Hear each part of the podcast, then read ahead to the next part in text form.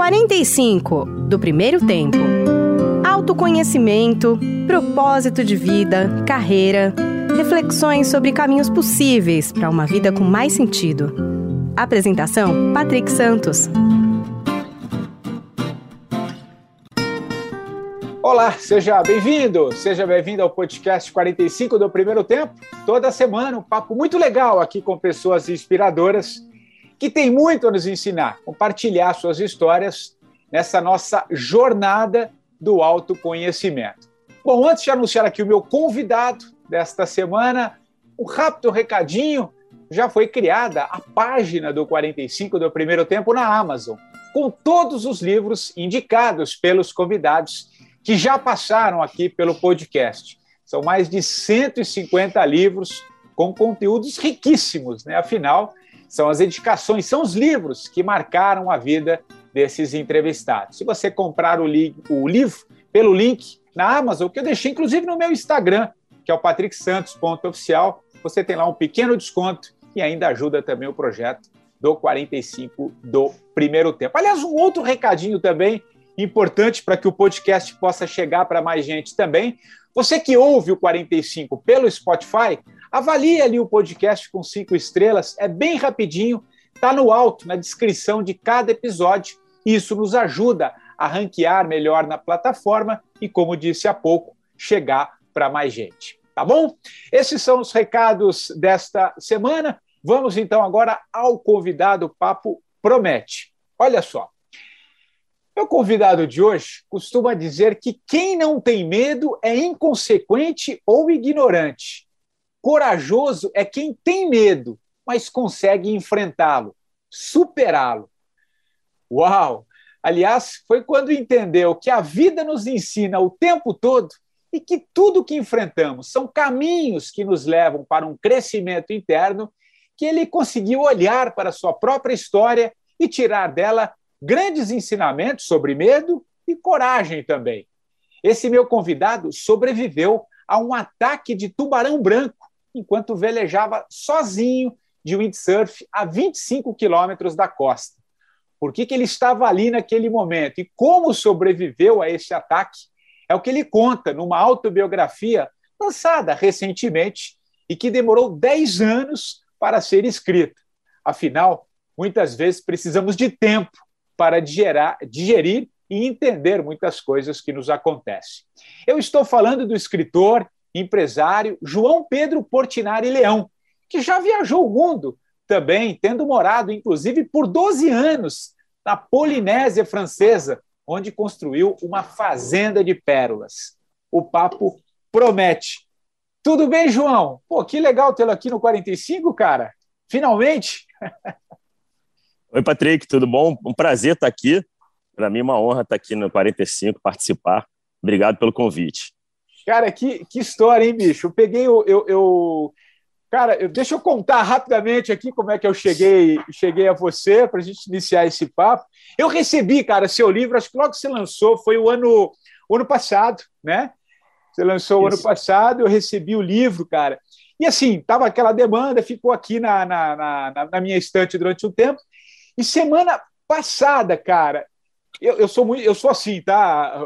Ô, João, eu sou bem intuitivo. Eu olhei, eu bati no, no livro, tava aqui bem na minha frente, falei, cara, deixa eu dar uma uma olhada. Eu peguei o teu livro, cara, sabia da tua história, obviamente. A gente tem alguns, tem uma amiga em comum nossa, né? E eu, eu comecei a ler o livro, cara, e falei, cara, adorei a forma como você foi escrevendo, né? Você, você, você usa de muitos recursos literários, isso é muito legal. Tem uma, tem uma emoção na, na sua descrição, uma, uma, uma história que você vai contar aqui para gente. E eu fiquei apaixonado, falei, cara, vou trazer o, o João aqui para o podcast. Aí eu te mandei a mensagem, você me respondeu. Aí, cara, e, aí, e é por isso que eu quero começar o papo por aí. Cara, eu me dei conta que no dia que eu te mandei a mensagem, foi véspera do feriado de Tiradentes, cara. Aí eu fui ler o livro, não sei se, até arrepio aqui, não sei se você sabia dessa história, fui ler, eu vi que o ataque aconteceu numa véspera de feriado, cara que, que você acha sobre isso?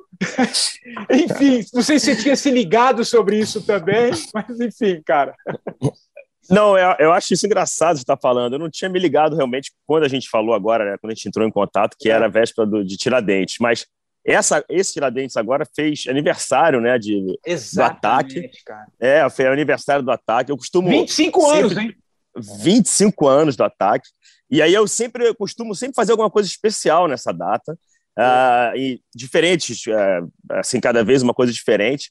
E aí teve uma, uma pessoa, na verdade, me ligou e falou: João, vai fazer 25 anos. Eu não tinha me ligado, eu sabia da, da data, lógico, mas não tinha me ligado dos 25 anos, né, que são mais marcantes. E, e eu não sei, acho que atrai. Agora sim tem uma, uma outra história engraçada com Tiradentes, que eu fui chamado para fazer uma, uma, uma, feira literária em Tiradentes. Foi a primeira feira literária depois que eu lancei o livro e que acabou a pandemia, logo que acabou. Então foi em Tiradentes também. Aí eu falei, uau, cara. Tá... Então, assim, tem, essas coincidências. Eu acho essas coincidências coisas boas da vida, viu? Eu acho que são bons sinais. Eu, eu presto muita atenção nos sinais, assim. É. E eu acho que são bons sinais. eu, eu, eu achei incrível quando eu me dei, lendo o livro ali, que eu me dei conta e falei, cara, que, que, que história. Ô, João, conta, conta como é que foi essa, essa, essa, esse ocorrido. Graças a Deus tá, tá tudo bem, mas, cara, quem lê o livro é, é impressionante, cara, é impressionante. Eu vou deixar que você é, conte. Você pode falar um pouquinho também, né? Da, você vem de uma família de, de, de, de pescadores, né? Você tem uma vivência com o mar muito grande. Cara, mas conta aí essa história e depois eu quero explorar sobre tudo que aconteceu. Tem algumas coisas que eu grifei aqui no livro que eu quero, quero tratar com você, mas, mas vai lá, conta aí. Então, assim, eu já cresci uh, nesse meio uh, e, e, apaixonado pelo mar, ia para o mar com a minha família pescar com meu avô, com meu pai, com meus tios. Então, assim, a família inteira uh, sempre pescando e sempre me levando junto para o mar. Então, muito novo, eu comecei a ir para o mar. E você falou, né, uma coisa do medo, assim, e eu sempre tive muito medo do mar. Então, assim, eu, apesar de eu ir com eles, acompanhando, eu ia, mas eu ia com medo, assim, escondido dentro de mim, né? Mas então fui criando coragem ao mesmo tempo, né? uh, que eu acho que foi uma, uma, das, uma das características, uma das que me fez ir tão longe, acabar entrando de, encontrando esse tubarão. Uh, então, assim, como eu venho de uma família de, de pescadores, de velejadores, o mar para mim é meu ambiente, assim, minha casa é o mar, eu diria. É. Né? Me sinto em casa, sou nado no mar, faço, faço travessias oceânicas e tudo mais. Então, assim, é, é meu ambiente assim mais que eu fico mais mais em casa mesmo é o mar.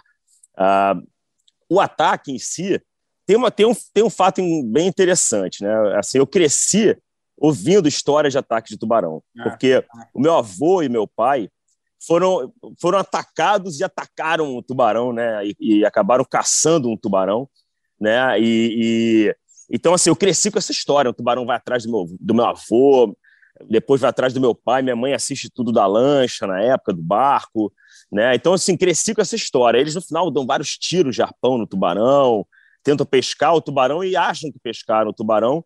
No final, o tubarão consegue escapar, né? E eu conto no livro, assim, rapidamente esse episódio. E aí sempre ficou uma pergunta, assim, eu, eu cresci, então, com a história do, do meu pai e meu avô sendo atacados por um tubarão. No, eles, assim, no meio da história tem uma cena de terror, que são eles revidando esse ataque, vamos dizer assim, né? Atirando no tubarão, martelando a cabeça do tubarão, na, no barco e tudo mais. Mas o tubarão eh, consegue escapar. E sempre, assim, eu, meus primos, meu irmão, a gente sempre perguntava: e o tubarão sobreviveu? Então, assim, rolava uma, uma mistura de, de pena do tubarão, sabe? A história era muito sangrenta. Então, assim, eu cresci nesse ambiente, né? Uh, então, assim, o meu animal favorito antes do ataque era o tubarão. E um ano, um ano e meio antes do ataque, eu fui, eu, eu, eu entrei na faculdade, vendi um carro, ganhei um carro quando eu tinha 18 anos, usei o carro um ano e vendi. Peguei o dinheiro e falei, vou para a Austrália, vou ficar um tempo na Austrália e vou mergulhar com os tubarões.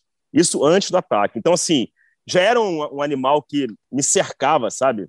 Cercava o meu imaginário. Assim, era o bicho que eu tinha mais desejo de ver. Eu, praticava caça submarina desde que eu me entendo por gente, mas eu nunca tinha visto um tubarão. Né? Tinha praticado caça submarina no Brasil, vários, vários lugares diferentes, Sangra dos Reis, Búzios, Rio de Janeiro, Bahia, mas nunca tinha visto um tubarão.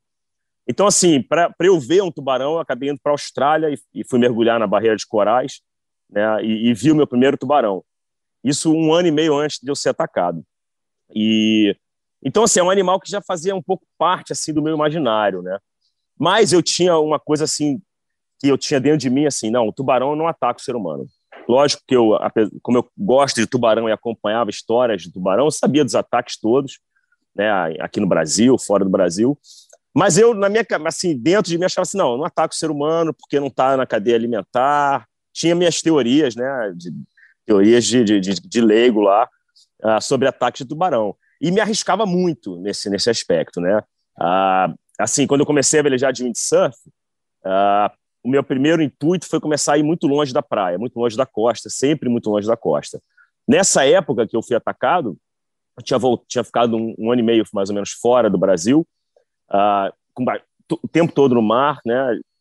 a viagem inteira voltada a locais de mar e no, no, meio do Oceano Pacífico, tinha mergulhado com tubarão, porque eu fiz um primeiro mergulho com tubarão, depois fiquei viciado em mergulhar com tubarão. Então, antes do ataque, eu já tinha mergulhado com tubarão, sei lá, milhares de vezes. Né? Nadava com os tubarões, adorava. Respeitava, não brincava assim, não ia puxar o rabo, não ia mexer no tubarão. Às vezes via algum tubarão numa toca, assim, né, debaixo de uma pedra. Assim, eles ficam numa posição que eles conseguem que a água passe por dentro das guerras dele, então eles ficam parados. Eu olhava, respeitava, né, mas não tinha medo nenhum.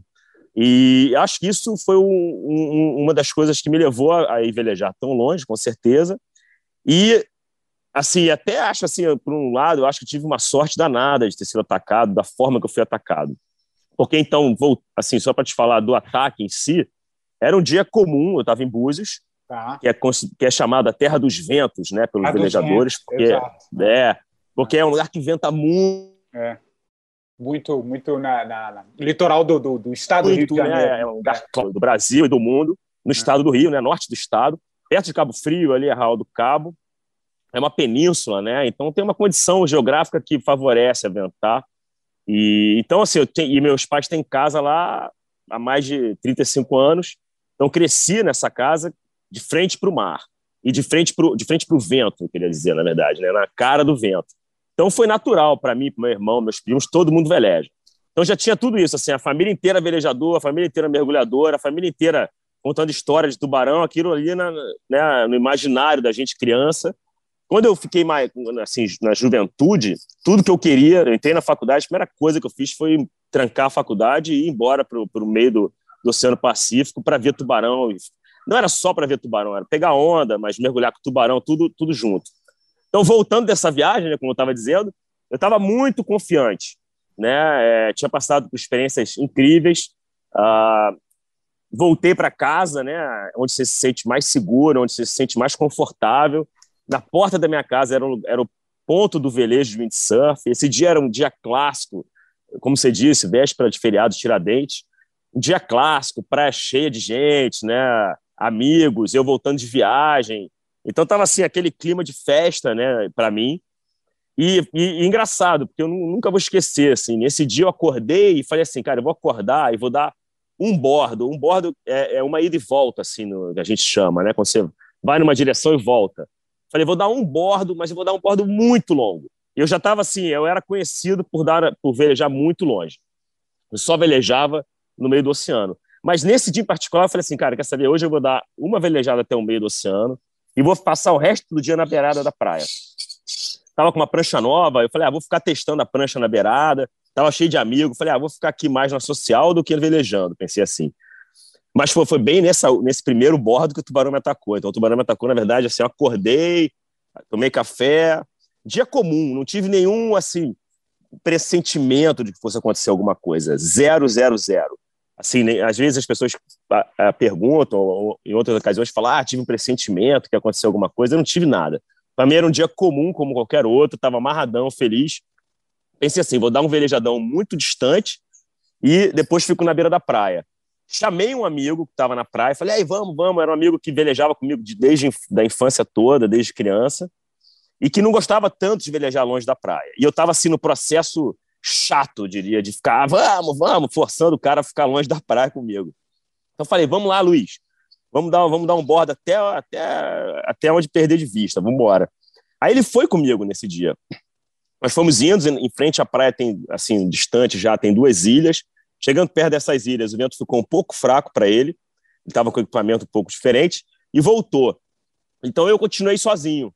Uh, ultrapassei as ilhas, quando eu já estava lá longe, muito distante, assim, uma distância que da praia nem dá para me ver mais, foi a hora de voltar. Falei, vou voltar, né? E, e é uma coincidência, né? Porque assim, o, tubarão estava me seguindo, né? Lógico que eu não tinha a menor ideia disso.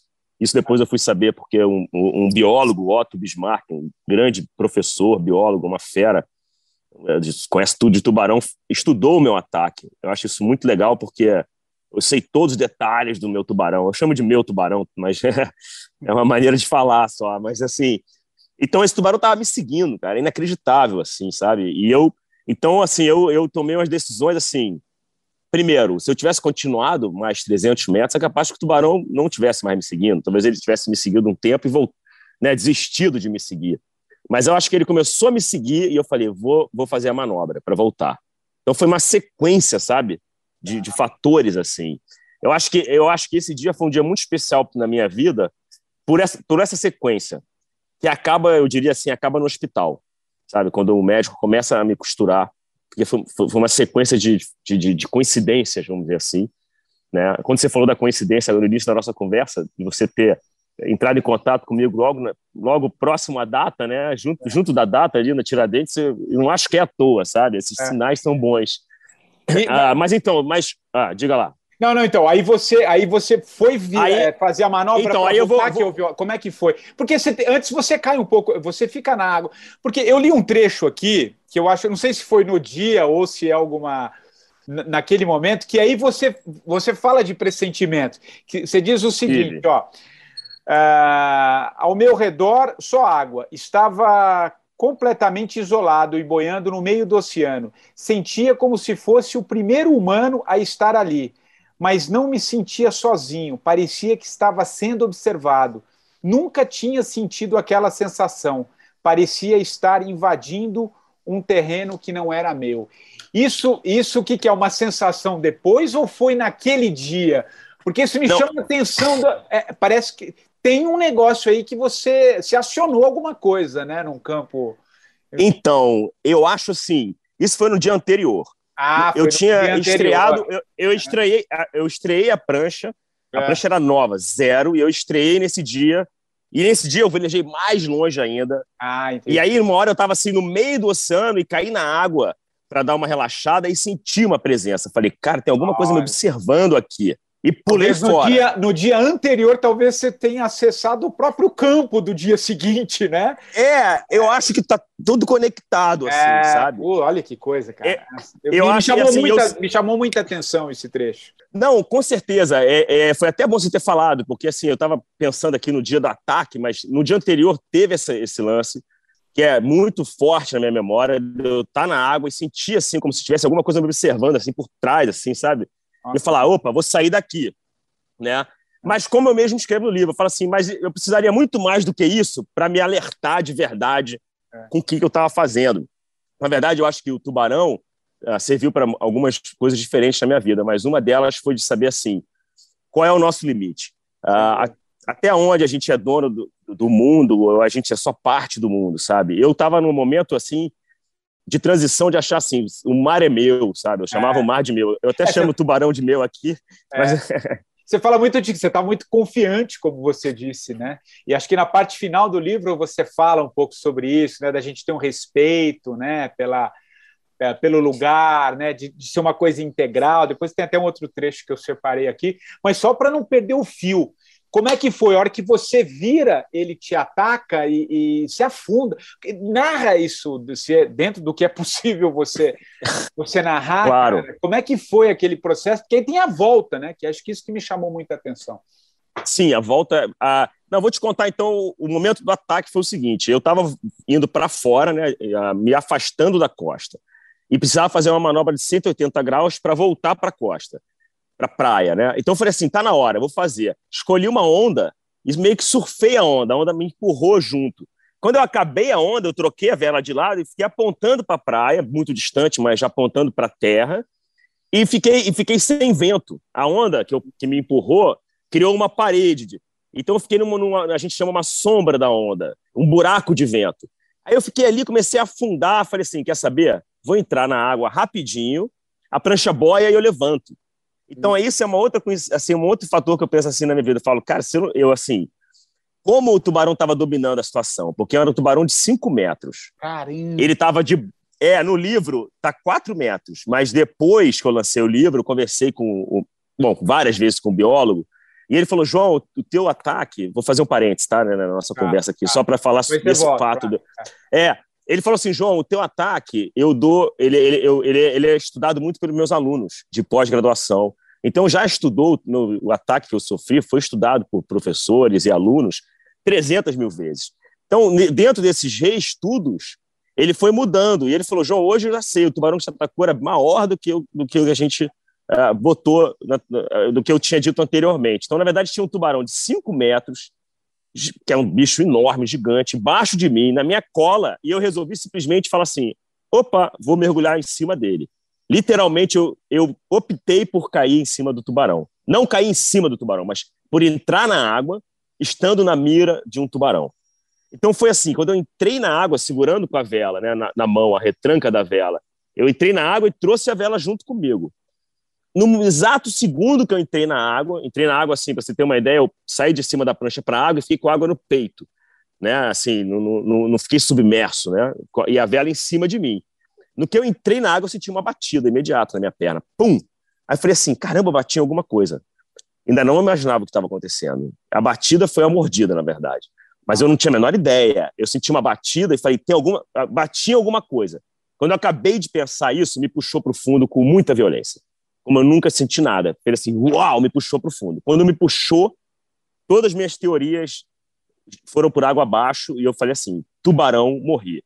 Tinha certeza absoluta, 100%, de que estava sendo atacado por um tubarão. E não posso dizer que eu tinha certeza absoluta, 100% que eu ia morrer, porque o que passou pela minha cabeça foi, bati em alguma coisa, tubarão, morri.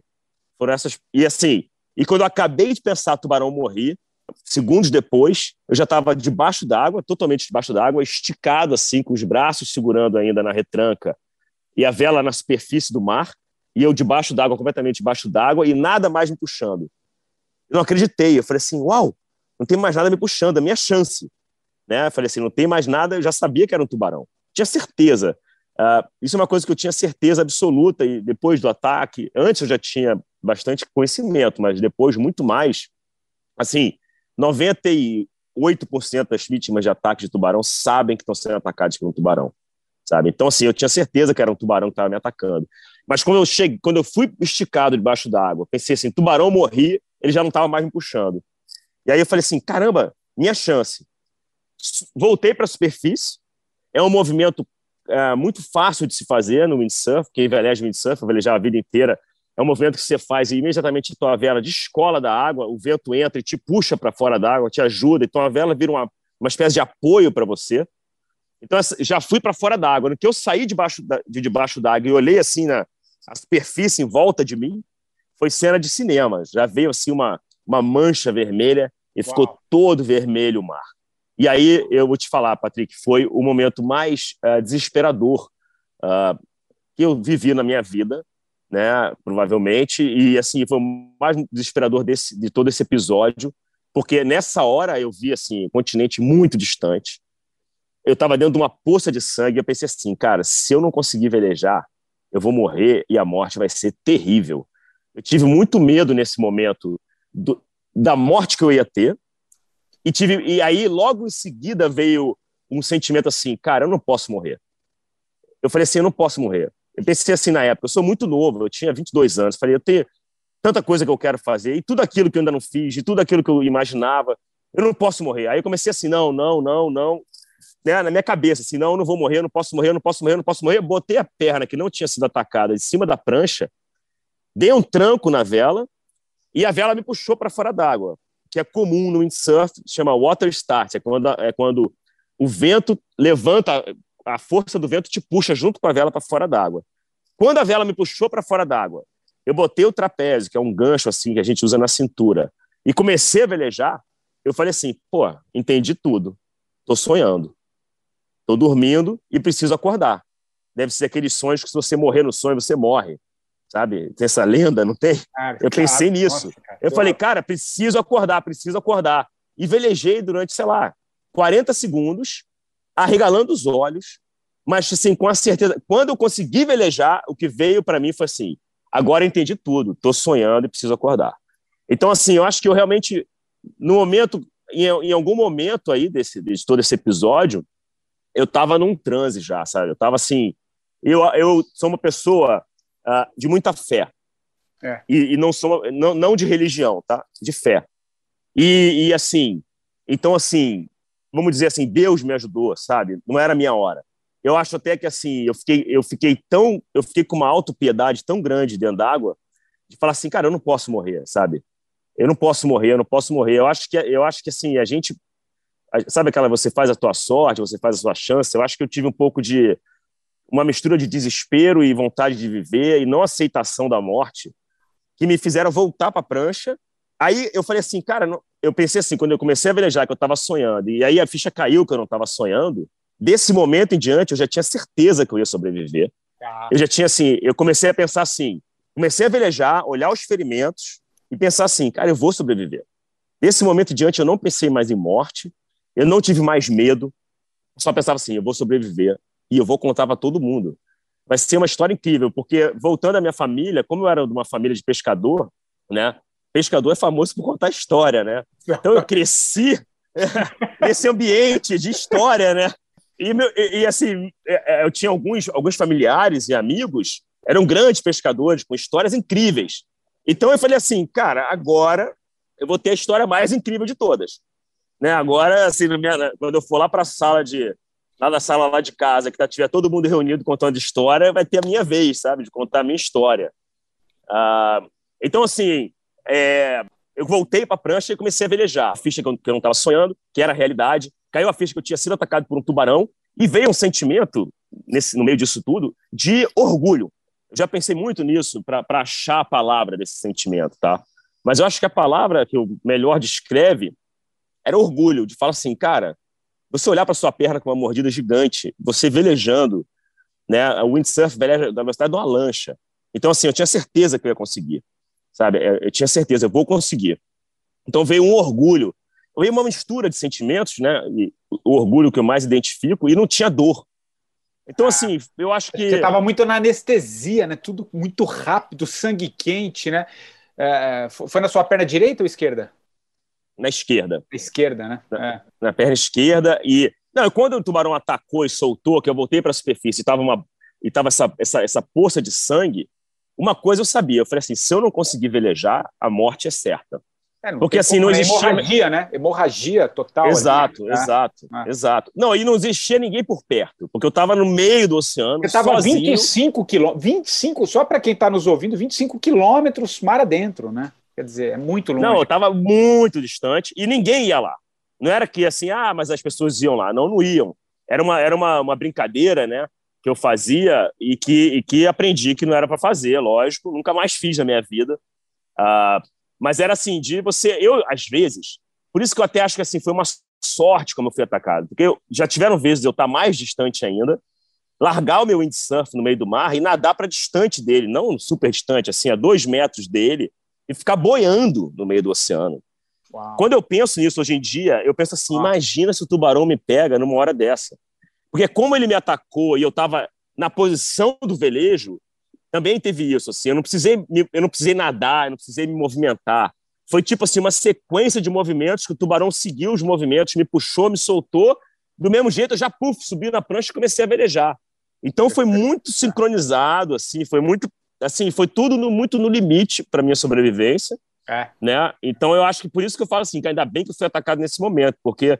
eu acredito que se eu continuasse né, na evolução que eu estava indo, eu ia acabar me colocando em situações mais piores, assim, que eu, que eu não ia sobreviver. Eu acho que a minha foi no limite total da sobrevivência. Ô, João, e, e é interessante, né, no, no, no, livro, cara, é, que depois eu quero avançar um pouco depois, mas antes ainda nessa, né, né você narrando como é que foi o, o dia, é, 40 minutos, aí você consegue chegar numa praia, né? E aí. Não, então aí. Esse, exato. Aí quando... Esse é um trecho interessante também do, do, do, casal que te ajuda. Narra esse trecho, porque esse eu achei interessante. Depois a gente descobriu que esse. Vai, narra aí, acho que depois a gente avança.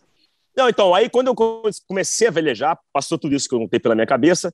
E aí tinha uma ilha, eu tentei chegar nessa ilha, porque tem um, tinha um hotel, Eu sabia só uma coisa: eu preciso sair do mar o mais rápido possível. Eu não posso apagar no mar. Como você falou, hemorragia, eu a qualquer momento vou apagar, não posso apagar no mar, então tenho que sair do mar o mais rápido possível. O lugar mais próximo com alguém era esse hotel. Eu não consegui ir no hotel, características do vento, contornei o hotel e acabei na praia. Só que como ventava muito, a praia estava totalmente vazia. E aí, quando eu cheguei assim, chegando perto da praia, eu vi um casal, vi do meio do mar, assim, né, através da vela. A vela tem um pedaço nela, chama uma janela que é transparente. Eu vi esse casal. Eu falei, cara, esse casal vai me salvar. Eles estavam encostados num carro, assim, tipo, olhando o mar, sabe? Eles não estavam nem na praia, estavam num terreno acima da praia. Então eu mirei no casal e fui em cima. Só que chegando próximo ao casal, eu tive que uh, ir paralelo à praia. Tinha muita onda e eu não quis cair na arrebentação. Fui paralelo e perdi o casal, assim, não fiquei na frente deles. Como eu estava velejando, eu falei assim: bom, vou chegar na areia e vou andar. Né? Então vim com a prancha, quando eu consegui encalhar na areia, encalhei a prancha na areia. Fui com a prancha até ela encalhar na areia, até ela parar de andar. Quando ela parou de andar, eu dei um passo assim, junto, sincronizado, para andar para o casal, para poder, poder pegar socorro.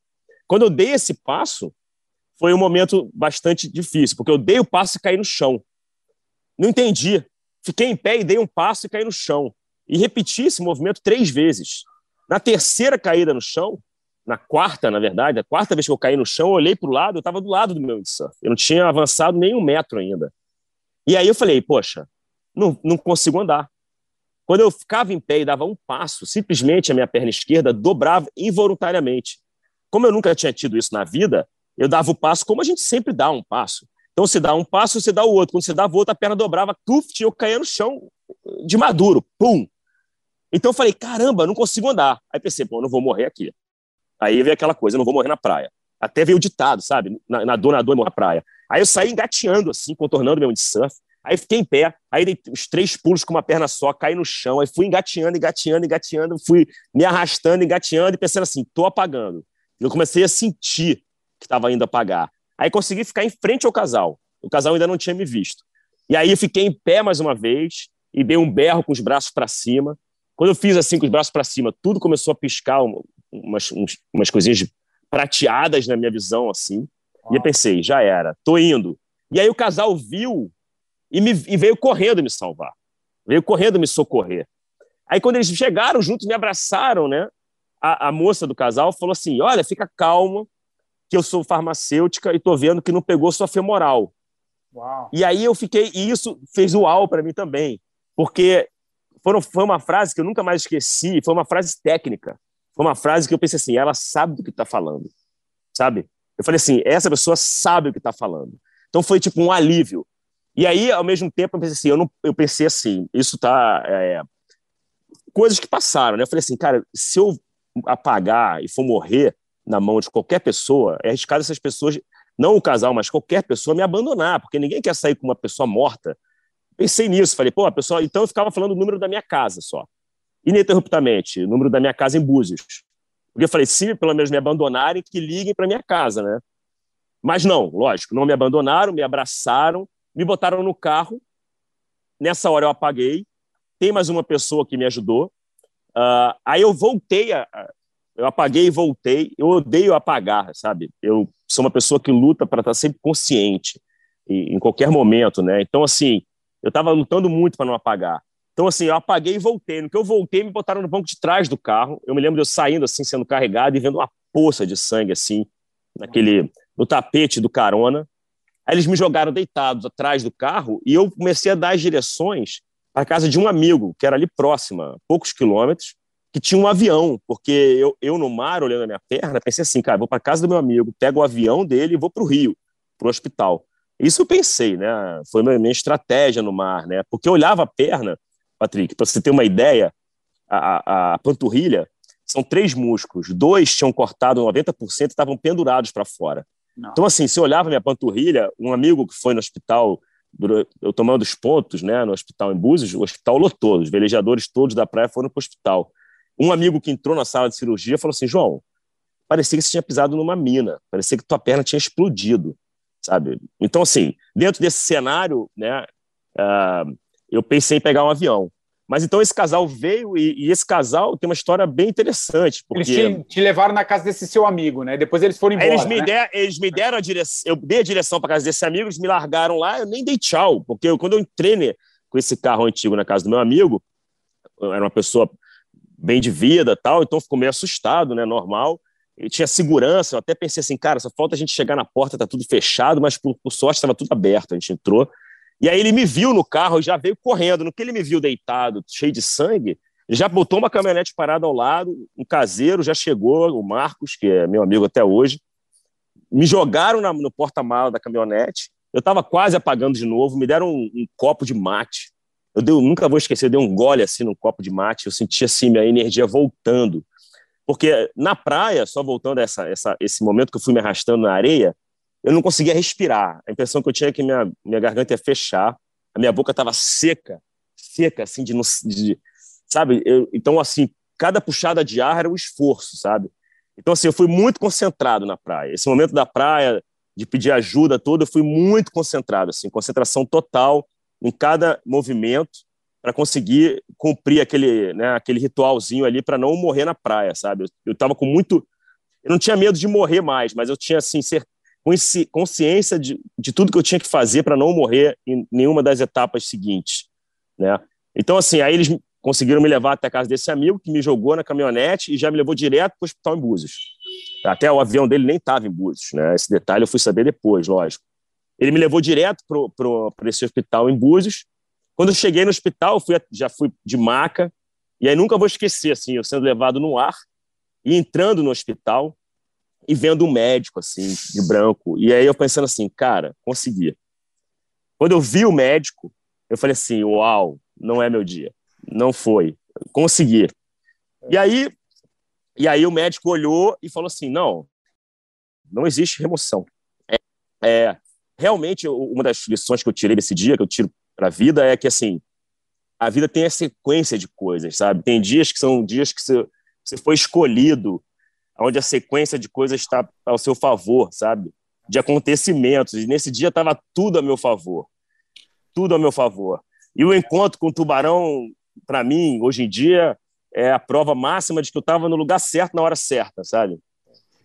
Ô, ô, ô João, e, Cara, e depois, claro, teve um processo. Até é legal depois, quem se interessar, vai ler o livro, porque é um relato assim, é um, é um trailer assim, é muito interessante a forma como você vai descrevendo nos seus capítulos, né? Não é uma coisa sequencial, mas tem. É, é muito interessante a forma como você escolheu escrever o livro, né? Então, algumas histórias a gente vai deixar para quem quiser. Obrigado, que bom. De, depois ler. É, mas uma coisa que me chamou a atenção, que aí a gente pode agora entrar nos ensinamentos né, de, de, de, de, tudo isso, porque são 25 anos, né? Pô, você, você morou na Polinésia, depois você foi para a Polinésia. Quero, quero ouvir um pouco também como é que foi morar lá na Polinésia, na Fazenda de Pérolas, enfim. Mas acho que só para a gente fechar esse episódio, esse casal que te, que te que praticamente te salvou ali, né? Na hora que você chegou na praia, não tinha ninguém. Me salvou, é, me salvou. É. E você descreve no, no, livro que depois você nunca mais viu esse casal, né? E você procurou tantas histórias e nunca mais viu, e você relata isso no livro, né? E, e, eu acho muito interessante na parte que você fala assim: olha, tem horas que eu até, eu até duvido se eles existiram de fato, né? E aí, pô, eu sou um cara místico, porque já me veio um monte de. abriu um monte de janelas. Eu falei, nossa, isso tá, sei lá quem salvou, né, cara? Mas aí depois você me mandou uma mensagem, quando eu tinha tirado isso, você mandou uma mensagem que, graças ao livro, esse casal foi aparecer 24 anos depois, cara. É, como é que foi essa, esse, esse encontro? É, a, gratidão né, que você tem. É interessante, né, João? Como algumas pessoas passam na nossa vida, cara. Você não tem relação nenhuma com esse casal, mas naquele momento, é isso que é, para mim é uma das dádivas.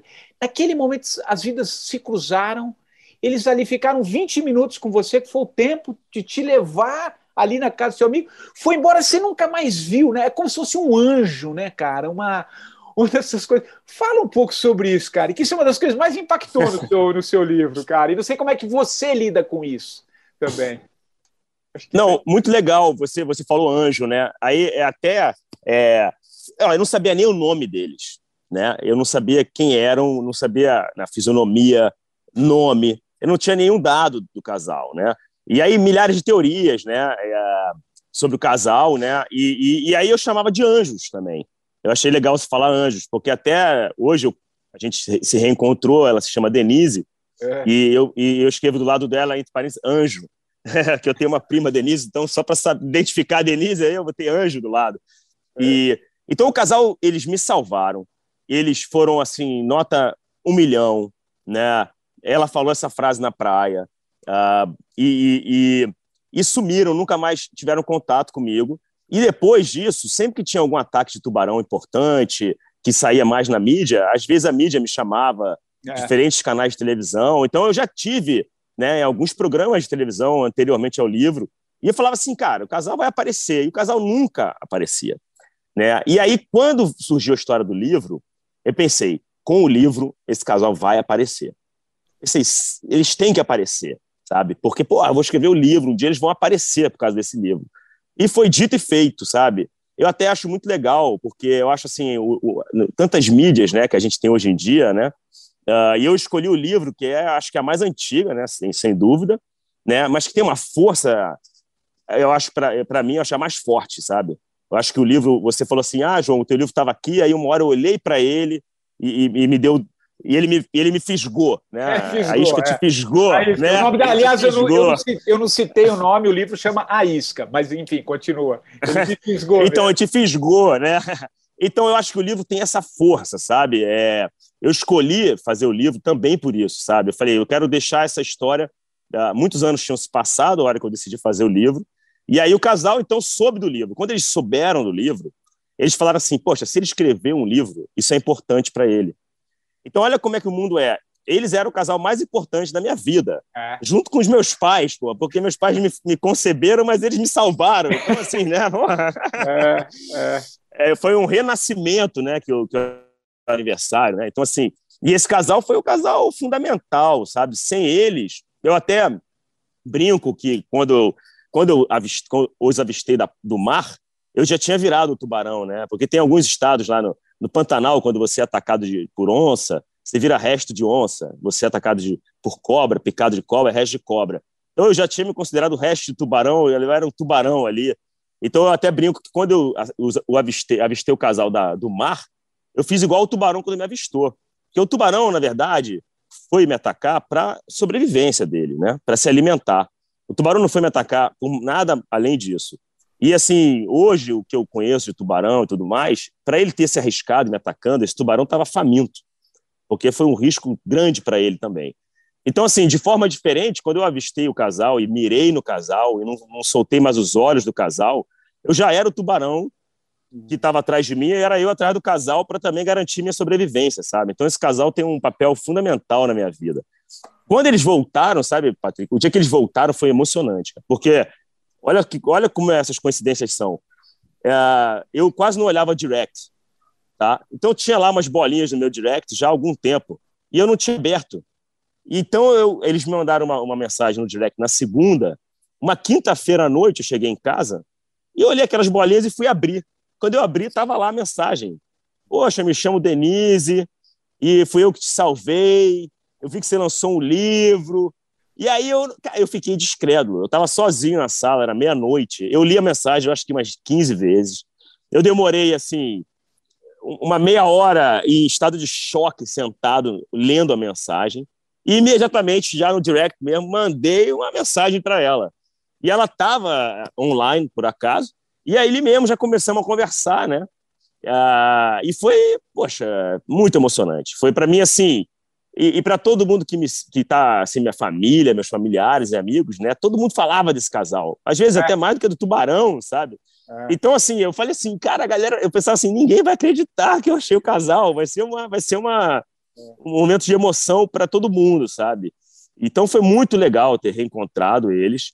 A gente tem contato, que você tinha perguntado antes, né? Eu fico em contato bastante, Donizete e, e se chamam Donizete e Denise. Eles, eles acabaram se divorciando, né? Hoje não são mais um casal, mas eu brinco com eles que eu chamo de casal, porque eu chamei durante 25 anos de casal, agora para mim virou casal. É. E, e, então a gente teve contato, uh, e, e, eu, e, eu, tive contato com eles por telefone, por mensagem, eu falo com a Denise toda semana, a gente troca muita ideia, sabe? E, ela me falou assim que ah, foi um dos momentos mais importantes na vida deles. Engraçado, né?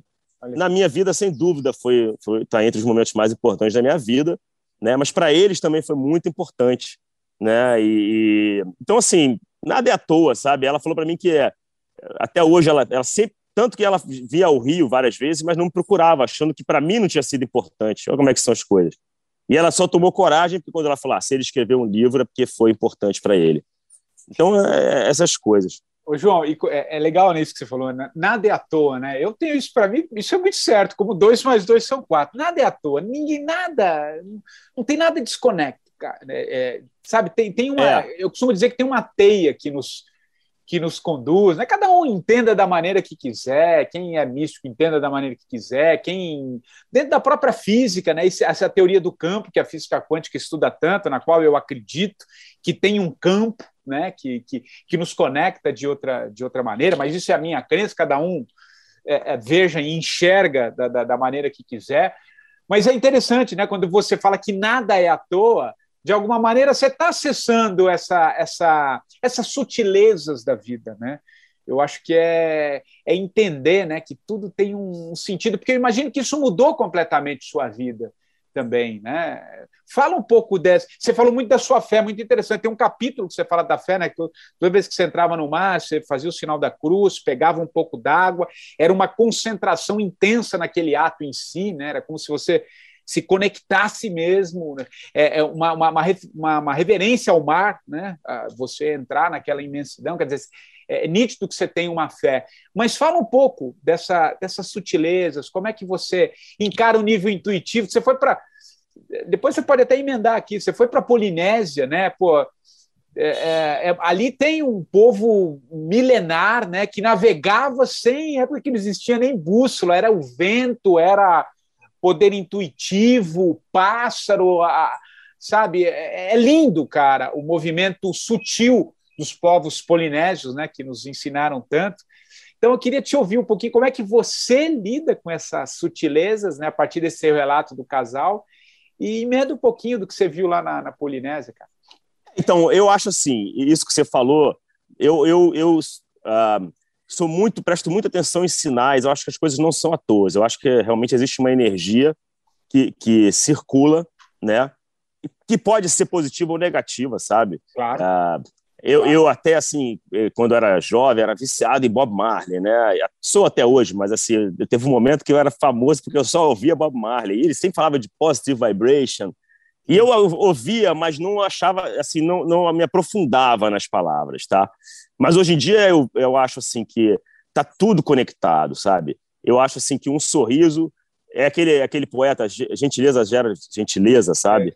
Eu acho que é total isso, sabe? Eu acho que, assim, um sorriso vale mais que mil palavras. Eu acho que uh, os sinais são fundamentais, sinais que são dados, pô. Uh, talvez no dia anterior ao meu ataque eu tinha tido um sinal, mas eu não tenha dado a atenção necessária.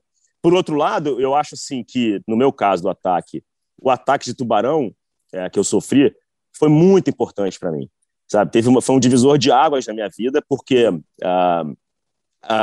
primeiro me botou em contato de uma forma com um animal que eu amava, com, uma, com um oceano que eu amo tanto, que faz parte da minha vida, me fez fazer, me fez assim, me sentir parte ainda mais mais forte desse desse, desse ambiente, tá? Uh, então eu acho que esses sinais são fundamentais, acho que eles acontecem diariamente, né? Assim, até o fato da gente estar conversando, né? Foi através da Luísa, né? Que é amiga é, em comum. Luísa Perim. Mas assim, Já passou aqui. É, que passou, né? Então é. ela também e ela também tem um lado muito ligada à Polinésia, né? Ela, ela faz as canoas havaianas aqui no Rio e tudo mais. Uh, então, acho que tem esse lado intuitivo, sim, que a gente tem e que a gente tem que prestar muita atenção. Eu acho que cada um, também eu acho que os sinais e essas energias que a gente, que a gente não sei se a palavra é recolhe, mas que a gente colhe no nosso entorno, vem muito do que a gente passa, do que sai da gente, sabe? É, eu, eu costumo dizer que, poxa, é, até para meus filhos, eu falo, olha, quando você está negativo, você trata uma pessoa mal, você vai receber negatividade. E você, você, você, você recebe o que você dá. Então não adianta você chegar falando com alguém, com alguém errado. Então, trate todo mundo bem. Trate o mundo bem, que você vai ser bem tratado. E não é tratar o mundo bem para ser bem tratado, é tratar o mundo bem porque, mesmo que você trate bem e não se sinta bem tratado, você vai se sentir bem, porque é, é, é o que você faz, sabe? É, eu, assim, com essa história da isca, só fazendo parênteses, uh, eu, tô, eu sempre tive o sonho de transformar isso também numa coisa de, de mudança de hábito, né? Uh, e eu, como sou muito ligado ao oceano, lidou muito com plástico, né? Estou no mar, está sempre lotado de plástico, então acho assim, é um, é um pequeno exemplo assim de, de, de modus operandi, sabe? Vai num lugar assim, te entrega várias vezes eu vou comprar pão, a pessoa me entrega a sacola plástica, né? Bota o pão no papel e depois bota no plástico. Aí eu falo: "Não, não, plástico não". A pessoa te olha tipo assim: "Como assim?" Aí eu falo: "Não, menos plástico para o mundo". Cara, eu, eu vejo na hora que aquela atendente ali cria nela, eu vejo no olhar da pessoa assim, tipo, é verdade. Eu sinto que eu deixo uma micro semente é. naquela pessoa assim de que, pô, é verdade. Para que tanto plástico? Sabe? Então acho que isso vai vai vai se multiplicando, sabe? Tem aquela coisa de agir, né, localmente e pensar é, globalmente também, é né? Acho que isso também, é né? É. E, e, seja a mudança que você quer ver no mundo, né? Se você é isso, né? Acho que esse é o esse Perfeito. é o conceito, né? Acho que a gente está sempre buscando fora, resolver grandes coisas. Faça você, faça é o que você falou, cara, muito bonito. Né? Dê um sorriso, independente se você vai receber ou não, mas faça a sua parte, né? Faça você a ação que você quer ver. Então, acho é. isso é lindo. Aliás, dentro disso, o, o, o, João, cara, tem uma parte aqui no final que eu acho que no teu livro que é, espelha um pouco, porque essa é um pouco a minha visão hoje também, né? Você, é, tudo para mim, que eu estou falando de seja a mudança que você quer ver no mundo, eu acho que tudo é um olhar meio sistêmico, cara. A gente tem que sair desse mundo e ampliar um pouco o olhar, né? entender de uma forma mais sistêmica o mundo. E tem um parágrafo aqui que eu até grifei, que é para te ouvir, que é o oceano, para a gente entender essa mensagem, que eu acho muito legal, a forma como você concluiu o livro. Você diz o seguinte: por estarem no topo da cadeia alimentar, os tubarões têm um papel fundamental no equilíbrio dos oceanos. Um exemplo do que pode acontecer caso esses animais sejam extintos aconteceu na Tasmânia, onde a pesca excessiva de tubarões acabou por multiplicar a população de uma de suas presas, os polvos. Já a presença abundante dos polvos, já que eles não sofreram ataques dos tubarões, né, por sua vez, praticamente exterminou a lagosta, um dos alimentos preferidos desses moluscos, prejudicando muito a economia local. Esse é apenas um exemplo do que pode acontecer quando se interfere no frágil equilíbrio da natureza. O que, que fica de mensagem nesse, né, né, né, né nesse seu parágrafo, nesse teu livro? Que é isso, né, cara? Tudo a gente eu você dependeu do casal para te ajudar, você depende dos seus pais, dos seus amigos, tudo é interligado, cara. A gente não está sozinho. E mesmo ali dentro de um sistema que se retroalimenta ali, né? O tubarão que caça o povo, que, que caça o, o a lagosta, quer dizer, você entende? A, a, a, tá tudo perfeito, né, cara? Tudo tem um sentido maior, né? Que o, o nada é à toa, como você falou antes, né? Acho que isso é interessante para para a gente refletir sobre a vida, né, cara? O que, que, que, você fala sobre isso do mar, cara? Achei Não. muito bonito isso que você falou. Não, com certeza, né? Eu, eu vejo hoje em dia assim. Você falou uma coisa da visão de fora, né? Eu tenho, eu tenho, eu tenho esse costume de fazer esse, esse exercício, de pensar assim, que não, né, não é só. Muitas pessoas pensam assim, que é assim, literalmente a gente está nessa nave, que é o planeta Terra, né? E to somos todos passageiros flutuando nesse universo, né, que é o espaço, então, assim, uh, nós estamos todos conectados, porque estamos todos no mesmo barco. É isso. Né? Hoje eu vi, hoje eu vi até um, um cartoon que era um barco assim afundando, com dois caras numa ponta que está enchendo d'água, com um balde jogando água fora, e outros dois na ponta que está para fora d'água, passando, tipo falando assim, ah, tudo bem, é problema deles só que estava todo mundo no mesmo barco, na verdade. Só que a ponta de um que está afundando. Então, assim, eu acho que assim a gente está tá todo mundo conectado e está todo mundo responsável também, né? Ah, agora eu vou te dizer, assim, todo mundo é responsável, é conectado. Nossos atos vão, vão, as nossas atitudes vão ser cobradas lá na frente. E eu acho, assim, agora eu tenho um, um, um lado meu que eu penso assim, poxa, a sociedade tomou um rumo que não que a mim não agrada tanto porque assim, é um, um rumo de assim os ídolos, porque eu vejo tem um filho de 18, uma filha de 17. Então eu vejo assim os ídolos deles, né? Os ídolos deles são cantores e esportistas e tudo mais. Com rara, rara, rara exceção, algum desses ídolos, tá, me desculpem, né? mas assim, tá falando alguma coisa que que, que acrescente. O resto está comprando é, brinco de diamante. Teve ah. um que botou um diamante na testa. Então, uma, uma, assim, uma baboseira e, e, na verdade, um desvio de atenção perigoso. Perigoso, porque, assim, as coisas, o nosso planeta né, tá, tá cada vez mais lotado, está cada vez sendo mais exigido, e se a gente não mudar o rumo, daqui, eu acho que na nossa geração, a gente ainda vai estar numa boa, mas daqui a 200, 300 anos, o planeta Terra vai estar numa situação seríssima se os rumos não mudarem. Né? E eu acho que o rumo não é um rumo só, é o rumo do pensamento, sabe? É o rumo do, do, de como as pessoas. Do que, do qual é o objetivo que as pessoas têm. Eu acho que hoje em dia todo mundo ficou muito. Não é todo mundo, tá? Eu falo todo mundo generalizando, mas assim, é, esse, esse caminho do consumo, né, da felicidade vem através do consumo, é um caminho muito perigoso. Né? E aí, voltando aos oceanos, os oceanos acabam sofrendo muito com isso, porque todo o lixo acaba no oceano, ou praticamente todo. Né? E, e acaba que tudo isso volta para a gente, porque assim, o esgoto o peixe consome, ah. o plástico os animais consomem. Então, assim, a gente acaba consumindo isso tudo de volta. Né? É cíclico, né? É, a gente também tem essa coisa que eu acho muito interessante, né?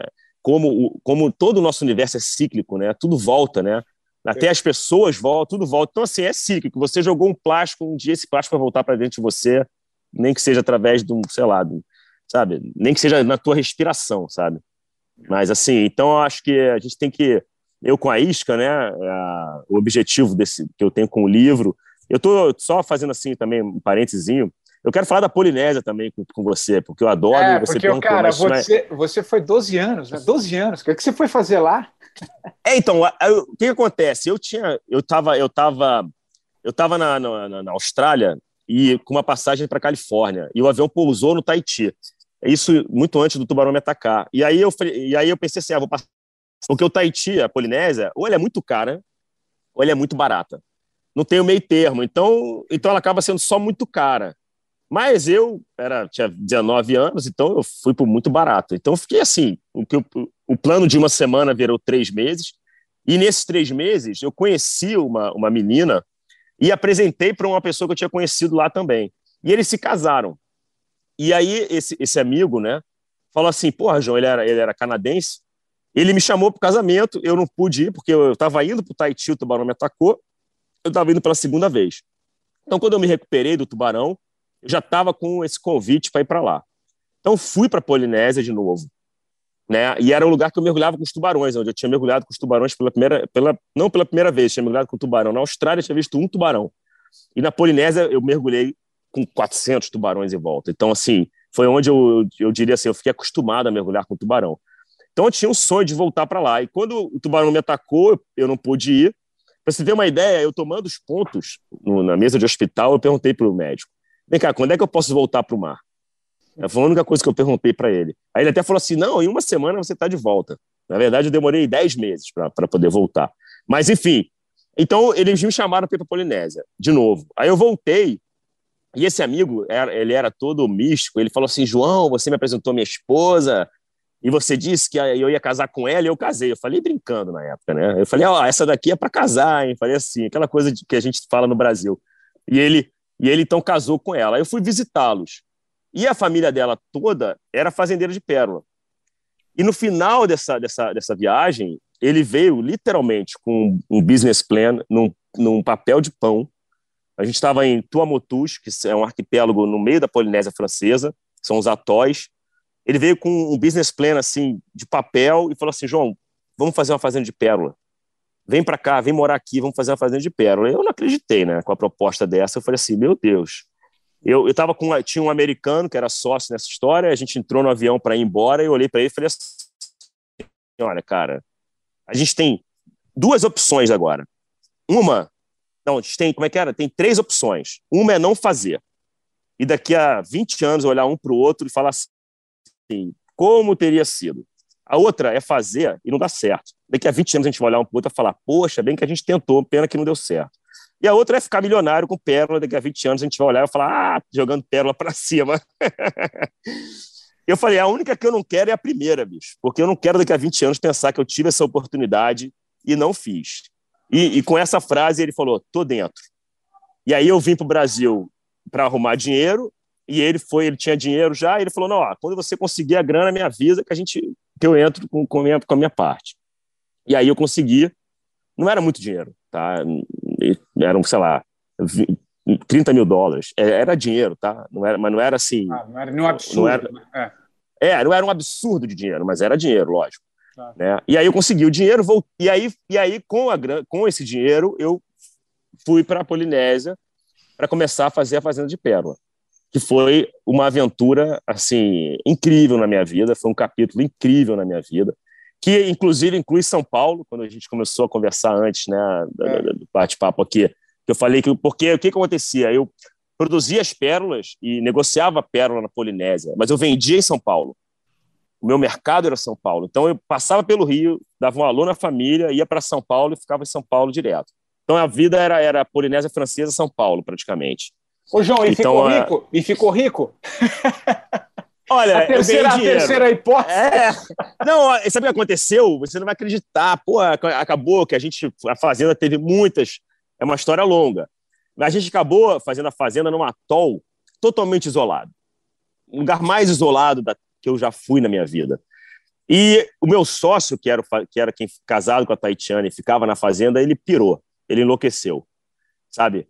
Uh, e aí a um ponto que ele chegava assim para mim na fazenda e falava que ia me matar, ia ligar para minha família e dizer que os tubarões tinham me comido, porque lá era lotado de tubarão, né? Então a parte interessante da fazenda era que assim, logo após o ataque, eu fui para lá e passei a morar cercado pelos tubarões. Nossa, assim, cercado mesmo. Todo dia eu mergulhava com tubarão. Não era que eu ia mergulhar com tubarões, eu ia mergulhar na fazenda e os tubarões estavam em volta. Eu ia fazer caça submarina, que a gente, para comer na fazenda, tinha vários meios, mas um deles era caça submarina, cercado de tubarão. E fui morar com o pessoal de Tuamotu, chama Palmotu, porque é, é, é, a Polinésia Francesa tem diferentes dialetos, né? E o mas é outro, é outro dialeto, é outro povo né? Mas é igual, tá? É Polinésia, é tudo Polinésio, né? Só uma nomenclatura lá. E, e, então eu tive contato com esse pessoal que é o cara, os caras são assim as pessoas mais do oceano que eu pude ter contato na vida. Aprendi muito com eles. Uh, me divertia com os caras, os caras eram engraçados, e me lembram brasileiro, gosto de bagunça, hum. gosto de festa, né, e são boa gente, então tive um contato, assim, uma experiência incrível, que durou até o meu sócio, e a gente estava ganhando muito dinheiro, e é uma coisa engraçada, porque eu sempre achava que os negócios davam errado quando havia falta de dinheiro, né, eu sempre achava que a falta de dinheiro causava os problemas dos negócios, e o meu negócio teve problema ganhando muito dinheiro. No auge da gente ganhar dinheiro, que a gente estava ganhando dinheiro. O meu sócio. Ah, é uma história um pouco longa, posso. posso longa não, vai, de vai, dois minutos. Vai, lá, calma. Mas é porque. E aí, esse meu sócio chegou para mim um dia na fazenda e falou assim: João, eu não aguento mais. Ele estava enlouquecendo. Ele falou: pô, a gente é amigo, a gente só briga. Eu quero ir para o Brasil, tirar férias. Eu posso ir para sua casa? Você sempre falou. Eu falei: claro, poxa, vem para o Brasil. Aí eu trouxe ele para o Brasil com a, com a esposa dele e coloquei eles lá em Búzios, na casa dos meus pais. Porque eu falei assim, cara, tu vai para o Brasil, vou te botar numa casa em frente à praia. Você vai ficar, vai ser igual um hotel. Você vai ficar numa boa lá. Você pode ficar o tempo que você quiser. E eu vou e eu vou trabalhar em São Paulo. Então larguei ele lá em Búzios, fiquei com ele o final de semana e fui para São Paulo. Quando eu voltei, ele achou que eu tinha escondido ele em Búzios. Tu me escondeu aqui. Eu quero ir para São Paulo. falei, então vamos para São Paulo. Aí eu fui muito garoto. Levei ele para São Paulo, mostrei tudo que eu fazia em São Paulo, meus vendedores, tudo. Aí foi uma loucura, ele tentou me dar um golpe, ah, e foi terrível. E aí, história triste, é. mas que, assim, é muito aprendizado. E, e aí eu continuei com as pérolas, porque eu estava, bem na época, minha, minha esposa estava grávida, estava nascendo filho, eu vivia de pérola, sabe? Era o meu número um em era, era como eu ganhava dinheiro. Então eu ainda fiquei. Aí o que acontece? Eu primeiro era, era fazendeiro de pérola e contrabandista, né? porque não tem como dizer, porque assim, até as pessoas perguntavam assim, mas você faz tudo por dentro da, tudo dentro da lei? Eu falava assim, é dentro da lei do meu mercado, mercado de joia. O mercado de joia é uma coisa incrível. É assim, eu sou vici...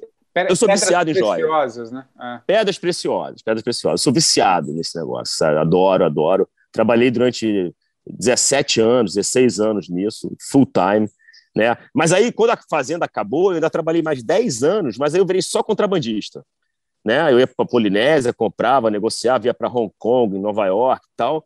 Mas aí, aí eu chegava para vender as pérolas, as pessoas iam fazenda, aí eu ficava mentindo, né, da fazenda, porque não tinha mais fazenda. Aí uma hora, né, tem uma hora que você começa a ficar um pouco, foi perdendo o gosto, sabe?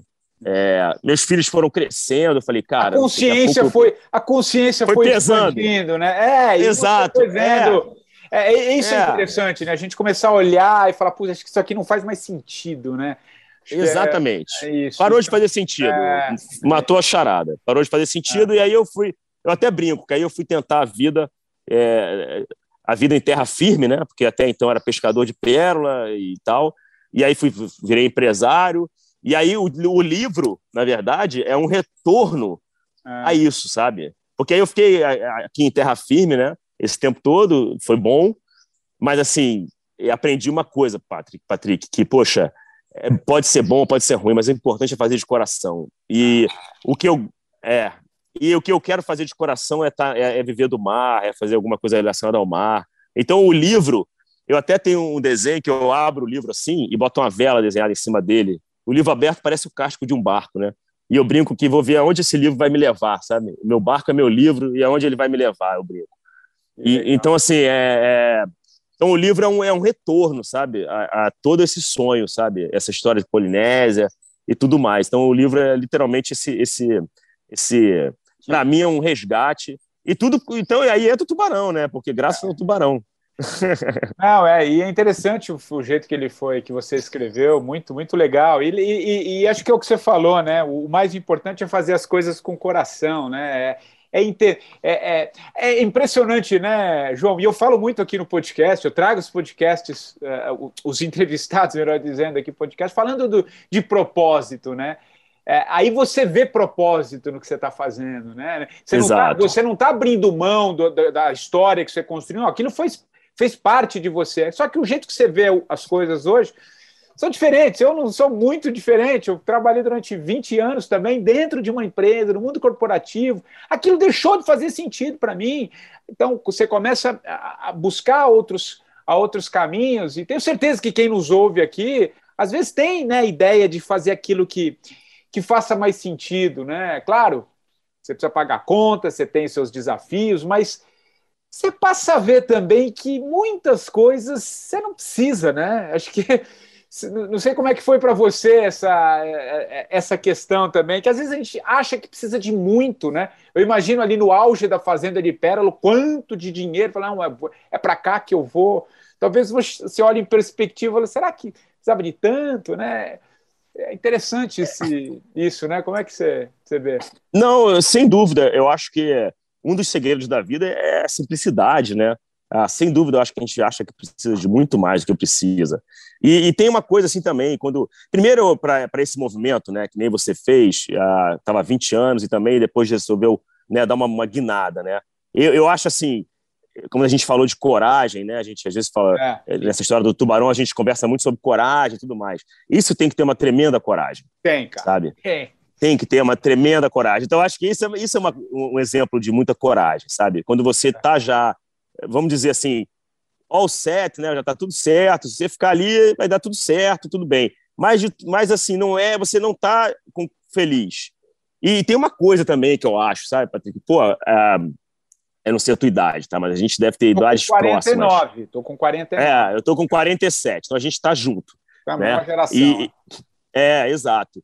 E tem uma hora que você fala assim, poxa, eu tenho pouco tempo, mesmo que eu viva até 100 anos, é nada, sabe? Então, assim, eu vou dedicar agora ao que eu quero. Eu vou dedicar, eu quero acordar todo dia pensando assim, graças a Deus eu estou fazendo o que eu quero, graças a Deus eu estou fazendo isso, isso aqui que eu estou fazendo é o que eu gosto. E se a pessoa talvez fala assim, poxa, mas eu não posso porque tem, tem as contas e tudo mais, tudo bem, mas então assim, continue nas tuas contas, né, fazendo o necessário para pagar as contas, mas o teu tempo livre dedique ao seu sonho. Dedique ao que você ao que você almeja, sabe? Porque vai indo. Ah, mas aí se eu for fazer isso é só uma hora por, por semana, tanto vai fazendo, bota esse uma hora, sabe? Eu sou a favor hoje em dia, assim, as pessoas que falam, poxa, eu tenho um sonho, corre atrás do seu sonho. Vai fazer seu sonho. E uma coisa eu vou te falar, que eu aprendi com o Tubarão. Eu tinha 22 anos, cara. Eu estava crente que eu ia voltar para a praia e ficar lá brincando, zoando com meus amigos. Nada disso. Só voltei para a praia 10 meses depois. Graças a Deus eu voltei para a praia. Era para eu nem ter voltado, sabe? Então, assim, o dia de amanhã não existe. Existe o de hoje, sabe? É, a gente tem que, poxa, realmente viver o hoje. Lógico, planejar e, e tal, mas, assim, tentar viver o hoje. Não é fácil, não é uma coisa que seja fácil, não. Mas é, é também existe coragem, sabe? E, e, e, então, acho assim, essas guinadas na vida são importantes, cara. São importantes. Eu tô, eu tô muito feliz com essa guinada que eu dei. Foi um momento crucial na minha vida também, por outros motivos. Então, assim, pô, eu, hoje em dia, quando eu penso assim, falo, poxa, eu falo assim, cara, ainda bem que eu não desisti do livro. É. Porque o livro, né, você é escritor e, e é uma coisa que eu aprendi, que eu, eu foi meu primeiro livro, né? E, e, assim, uma coisa que eu tive muita dificuldade foi conseguir tempo para escrever. Porque assim, tudo para os outros, tudo é mais importante do que o livro. Porque depois de um ano escrevendo, as pessoas, ah, tá, ainda está no livro, ainda está no livro. E eu falava assim, tô, pô. É.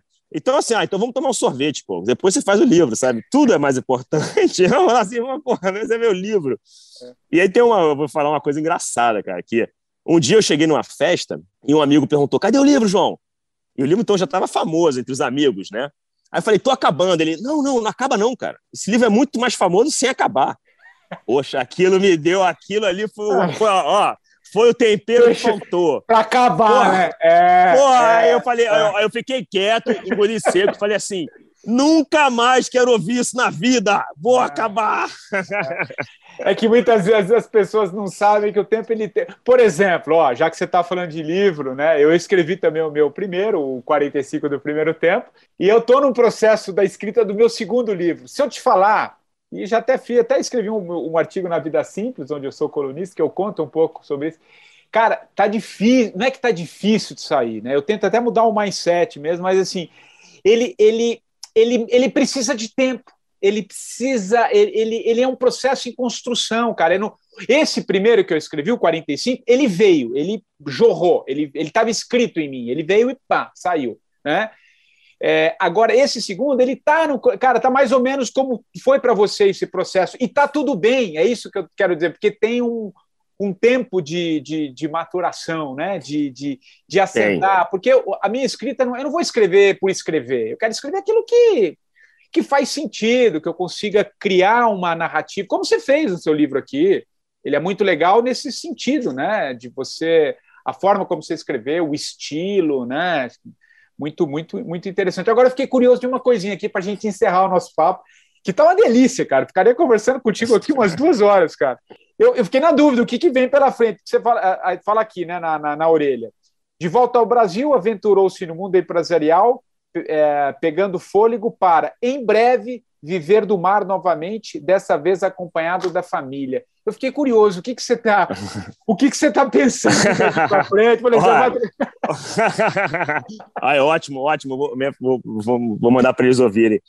Porque, não, então, eu agora falei para a família, falei, olha, eu estou indo para o mar e vamos todo mundo junto para o mar. Então, assim, na verdade, eu penso em comprar um barco e transformar esse barco eu já estou nesse processo, né, a, de transformar esse barco. Ele vai ser a casa, mas ele vai ser também uma, um, um, um, um estúdio de produção de audiovisual.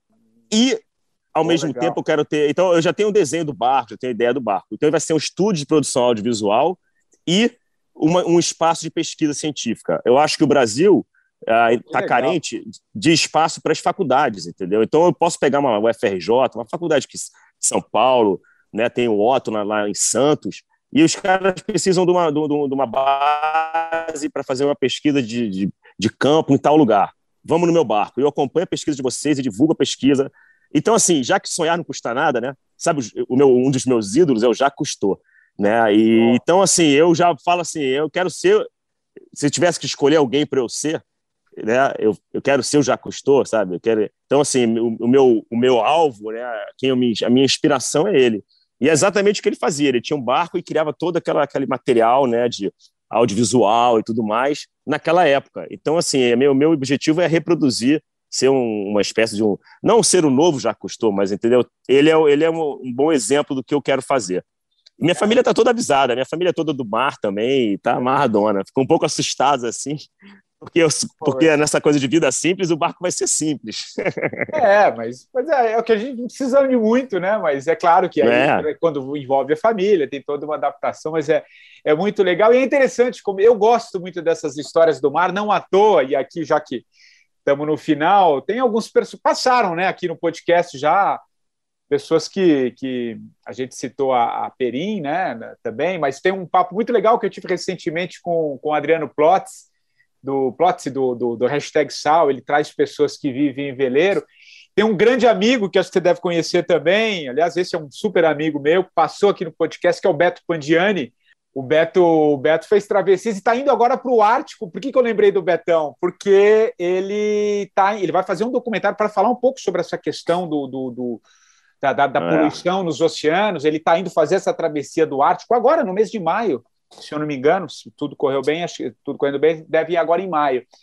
É, então é um trabalho muito importante, né? E interessante você abrir essa luneta, né, para essa para esse caminho que é que é também uma, uma busca de, de cuidar do planeta, né, cara? Quando você se dispõe ali a, a, trabalhar com pesquisa e, claro, viver no mar, né, viver uma vida mais simples nesse aspecto, está tá embutido também uma melhoria do mundo, do planeta, e a gente precisa de pessoas que pensem assim. Então, cara, muito muito legal assim a tua ideia. Uh, como você disse, sonhar não custa nada, mas eu acho que, pelo que eu estou conhecendo um pouco a tua história, você coloca em prática os seus sonhos, vai ser Vai ser muito legal. E, aliás, eu esqueci, cara, tanta coisa que já tem mais de uma hora de conversa aqui, mas você, você tem, você, você é parente, você é, é, é sobrinho neto do, do, do, Cândido Portinari, né? Do, do pintor. Isso. Que, que, eu vi pelo sobrenome aqui, né? Interessante. Uhum. Interessante. Não, o, até assim, o Portinari, né? É, eu, eu morava num prédio no décimo andar, e minha avó, irmã do Portinari, no terceiro andar. Então, passei a infância na casa da minha avó, né?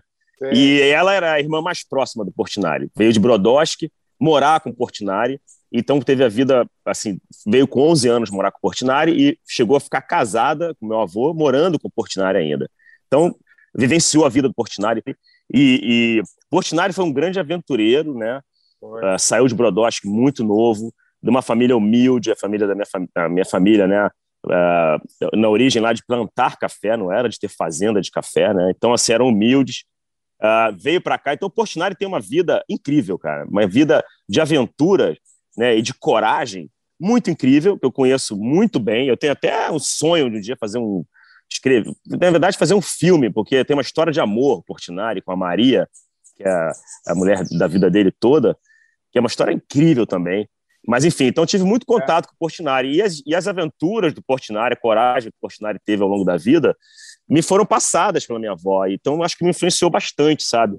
É, ele era um cara que foi, foi, foi muito à frente do tempo dele, né? Pô, ele saiu lá de Brodowski, né? Conseguiu, uh, assim...